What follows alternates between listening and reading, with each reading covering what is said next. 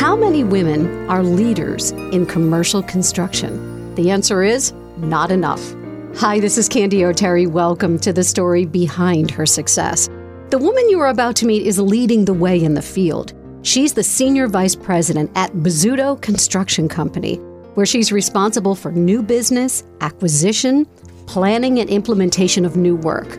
But wait, there's more. She's also a graduate of the U.S. Naval Academy.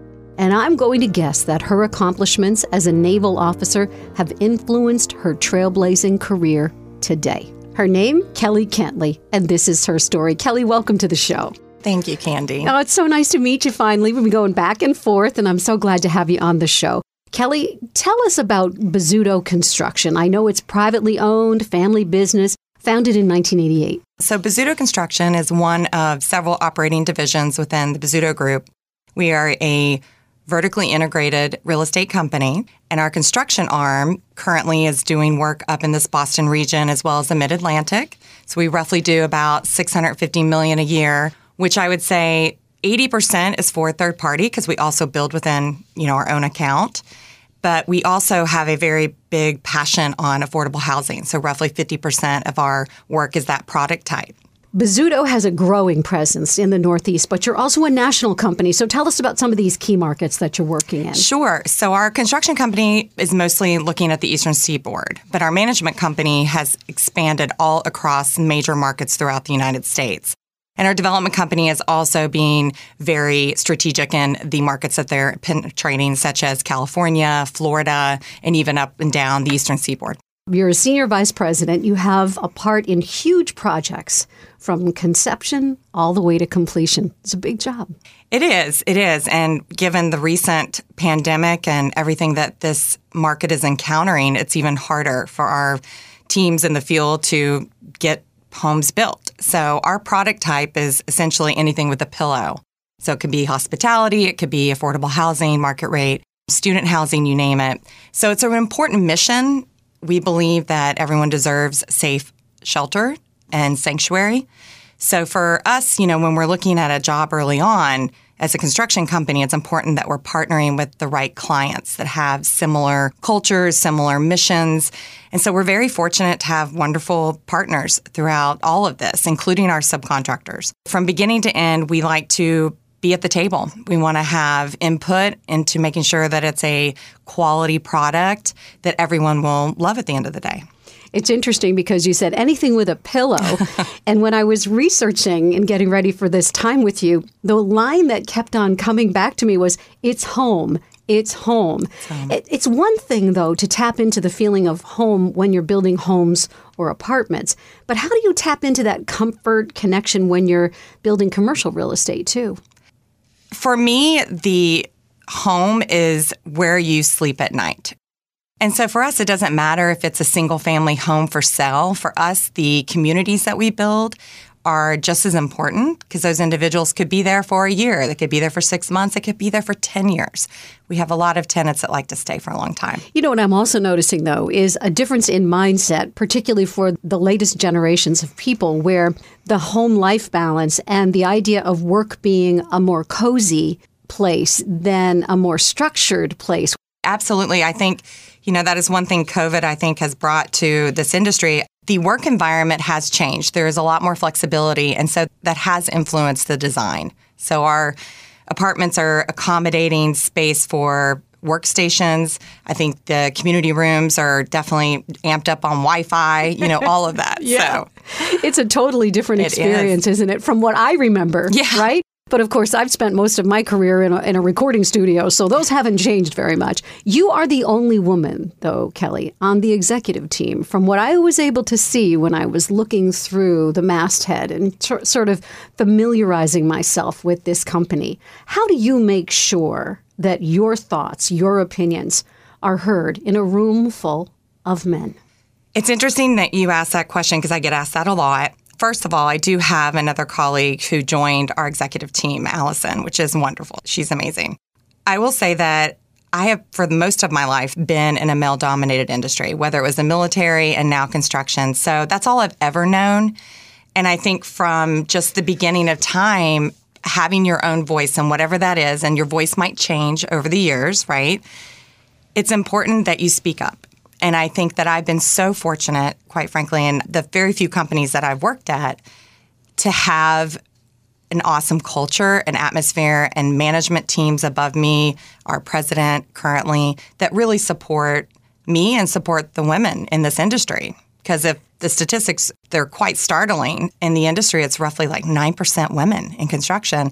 And I'm very proud, Bozzuto Construction, we're actually hitting the 15% mark. Do you have a project or your team have a project that right now you're particularly proud of and love to talk about? Yes, I do. Your face just lit right up. We do. Well, having come from the military and having a lot of family members in the service industry, whether it's fighter fighters or policemen, we are building a workforce housing concept where it'll be for first responders. And I just love that. How does that work? Talk to me a little bit more about it. So it's about the leasing. A certain percentage will be designated for the individuals with that profession. Very cool. When I was introducing you, I mentioned that you're a former naval officer, and you've referred to this a couple times. Take us back to your experience at the Naval Academy and tell us what was that like? Well, it was definitely interesting and not easy, but it was during a very intriguing time. If you think about the 90s, when, for example, when I was at the academy, they passed that women could be in combat. So that opened up a lot of opportunities for what your career could be. In college, you know, we had an engineering degree curriculum in four years, and on top of that, it was all the naval training. So we'd have leadership, celestial navigation, things along those lines. So it was a lot. Your day was 100% packed. Other women? There were about 10% women only at the time, and it's exciting to see a lot of that transition and, and, an increase in enrollment.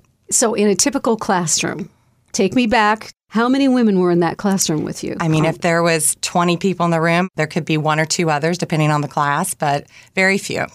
You were an officer in the Civil Engineer Corps. What is that job like? What do you do? In the Civil Engineer Corps, particularly when I was stationed, one, for example, in New Orleans, we were overseeing all the base maintenance and construction. So then, if you have a civil engineer corps, if they're forward deployed, you've often heard of Seabees. So there's involvement with that as well.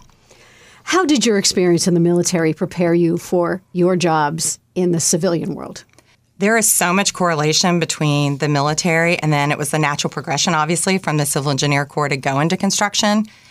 It's all about, in my opinion, process and procedure.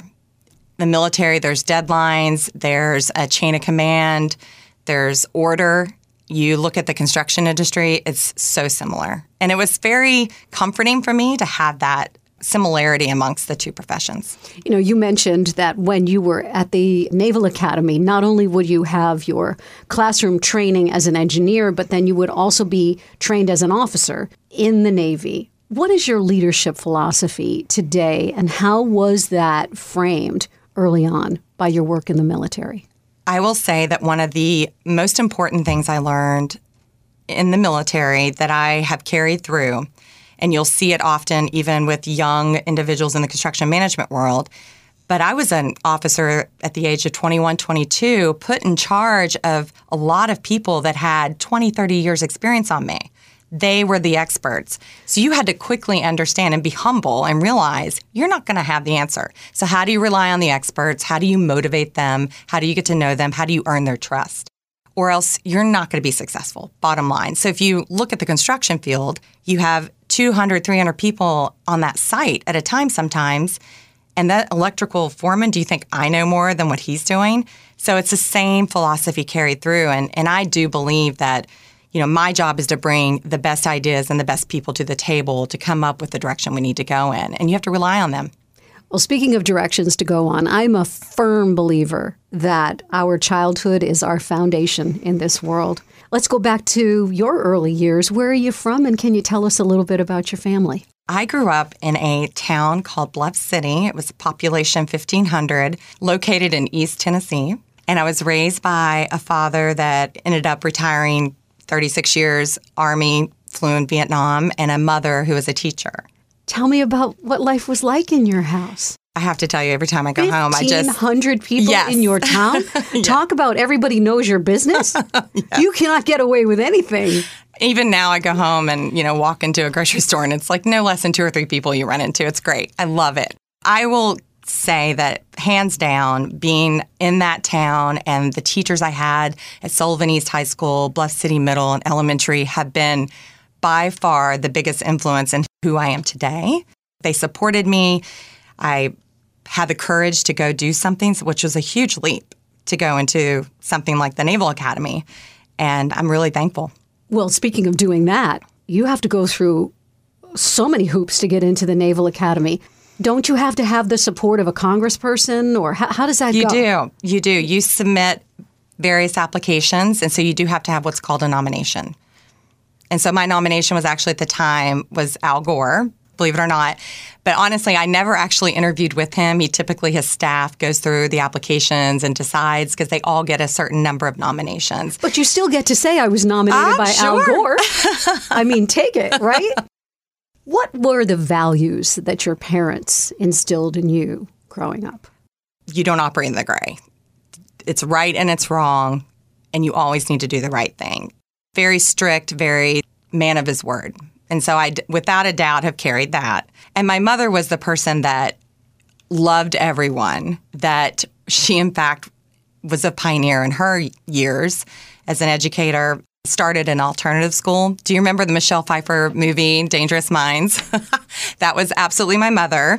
And she was tough, yet every one of her students loved her. And of course, that helped me. I was always protected. They're like, that's Mrs. C's daughter, leave her alone. so um, just they were just both all just you know very supportive and, and took pride in what they did. So i had excellent role models to say i need to be the best i can be. Brothers sisters? I had an older sister and she followed in our mother's footstep and is currently a teacher. Who was your role model when you were growing up? I can't nail down just one or two people. I will say looking at my mom and my dad it was great but i had some teachers throughout my career. I think of mrs morell and mrs yarborough that i was just taken by, like how just poised and, and smart, and they just were the best at what they could be. Was there a history of the military in your family? Were you kind of following in some footsteps? Your dad, obviously, in the right, army. Right, right. Honestly, just my dad. I will say that um, military, a lot of people in our area do go into the military, but uh, certainly my dad. And then just watching him and his career and all of his close friends and how just committed they were, it was just a very proud career. You mentioned that your dad fought in Vietnam, he and did. I thank him for his service. Thank you. Complicated war and a lot of casualties in terms of mental health yes. for boys who came home from Vietnam because they weren't well received. And every time I meet a Vietnam vet, and they're old men now, mm-hmm. I always say thank you. Did your dad have scars from Vietnam? The short answer is no. I mean, yes, I know it existed mainly through my mother, sharing some things that she supported him on. But yeah, it was an extremely tough war. And to come back home to not being received well, like I just can't fathom that. I can't. But he has just healed his own way. I'll get a few stories here and there, but he's pretty closed off. Okay, so here's the million dollar question. It's the Army Navy game. How does that go in your house? she laughs. Oh my goodness, it is such a big deal. It really is. And the Navy was doing so great for so long, and now not so much. But we have fun with it. We try to, as a whole family, especially you know if it's local enough and we can get everyone together, it's wonderful. First day of the Naval Academy. Paint me a picture. Terrified. terrified. They chop your hair off. they send you on your way. But I was really excited and eager. And honestly, the first six weeks, right, is what's considered plebe summer. That wasn't really that difficult. It was all new and exciting. And yeah, they're yelling at you and they're making you do push ups and all that jazz. But I was excited. It was when the brigade returned. And so the ratio of upper class to plebes, it's like one to like 12. But when the brigade comes back, it's three upper class to one plebe. So you have three people all over you. And it was just terrifying. I'll never forget that day. They're playing Christmas music, by the way. We finished with Plebe Summer. Now we're starting the school year. And they're playing Christmas music because they know we're not going to see our family until Christmas. it was just mean. They were So the torture started right away. Absolutely. It was all part of the game. You have a master's from Johns Hopkins in business administration. So I guess you wanted to add business acumen to your experience as a civil engineer. But I don't want to put words in your mouth. What was your feeling on getting your MBA? That truly was it. I think that I just wanted more understanding of the bigger picture from a marketing perspective, from the business perspective, because building, you have to understand how to build, but then how to run the business could be just another, call it, tool to put in my toolbox. You have a very big job. So, how do you prioritize home and work? That's There's a, no such thing as balance. There's no such thing. That is one thing I love about our company at Bozzuto. It's just so top of mind. They want you to take your time off they think believe in it. And for us, the ability to be flexible and understanding and really the team atmosphere. So if someone has to go because they have a sick child and go pick them up, like who can step in, who can cover, like I think we figured it out, quite frankly, at Bozzuto. It's so it's so refreshing. You know, you had mentioned when we first got started with our chat today that only about nine percent of the total population for women in construction is female. So, what do you say to a woman who's listening to our program right now who is interested in pursuing a non traditional role in a company? What's your best piece of advice for a woman who wants to do that? Let's use construction as an example. I mean, honestly, be the best at your job, focus on you. I'm a big proponent of you can't control the outcome, but you can control the process and you control what you learn and what you do. And I think that Stretch assignments is big. I often look back on my career and I don't know that I was always putting my neck out there like, hey, take me, take me. I was lucky in that there were managers, leaders above me that were pulling me to do those stretch assignments. So I would say be courageous. Like, don't be afraid to step in and try something out. And even if you have your job, this is a big thing that I tell anyone don't have your blinders on and only be focused on what you're doing. Look around you, be creative, offer help to other people. How can you solve, you know, an issue in an organization that maybe is not in your job responsibility? That's huge. You are involved with a handful of philanthropic organizations Urban Land Institute, Women's Housing Coalition, ACE Mentoring Program, Jubilee Housing. How has your volunteer work with these nonprofits shaped you as an executive, as a woman, as a citizen of the world? Women's Housing Coalition and Jubilee Housing are both about supporting individuals and giving them shelter and giving them services and helping them in this world that is very grounding and it's very inspiring for what we do at Bozzuto. And so that is the first I will say. As far as ACE mentoring, I mean, you think about the workforce right now in construction. How do we motivate? How do we reach people when they're younger to be motivated to come into this industry? Because we're looking at a, a potential even more difficult situation with the lack of labor. Couple of questions for you that we ask everyone who sits where you are. So, are there any lessons that you have had to learn the hard way in your life that stick out for you? It's interesting. When I mentioned earlier about finding your voice, that has been an interesting journey. And I will say that coming from the military and how you use your voice then to how when you're a young individual in the construction management world and how you're talking to your subcontractors. And then if you have an adverse situation, what is the right reaction? And I think having the right reaction and finding what that looked like took me time instead of being aggressive back like how is that really the best version of myself and how can I do better? So I think that was one of the biggest lessons is how to handle myself in those difficult situations. What's the best piece of advice you've ever received? And can you pass that along to our listeners? I think it goes back to focus on what you can control. You can't control the outcome, but you can control the process.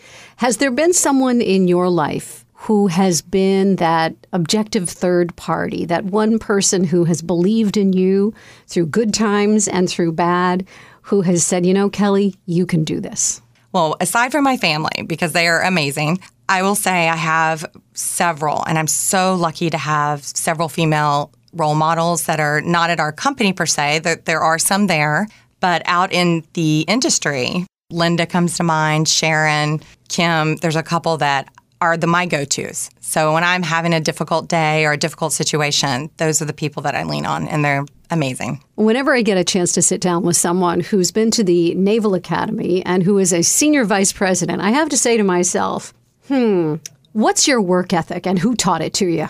I have to say that probably your work ethic is developed when you're young. I mean, even I look back in high school and, you know, mom never was yelling at me to get my homework done. Like I was already going after getting it done and, you know, what I could accomplish. So I would say probably early years, my work ethic was developed. And, you know, my parents, they had high expectations. They weren't hard on me, but they had high expectations and I wanted to meet those. My final question for you, and thank you again for being here. Of course. Right now, in this chapter of your life, what does success mean to you? Being with a construction company, the first thing that comes to mind is that everyone goes home safe every day from the job site. But the secondary, or really parallel to that, is I want my employees, and Bozzuto is big about this, is that everyone should be motivated to be the best version of themselves and to want to go to work and be happy with what they're doing. Because if that exists, if Bozzuto provides our employees, if I do my job and provide my team with the support and the resources, then your company will be successful. You have to invest in your most important asset. And for us, that's our employees. I want to say thanks so much for telling your story and the story behind her success. Thank you for having me.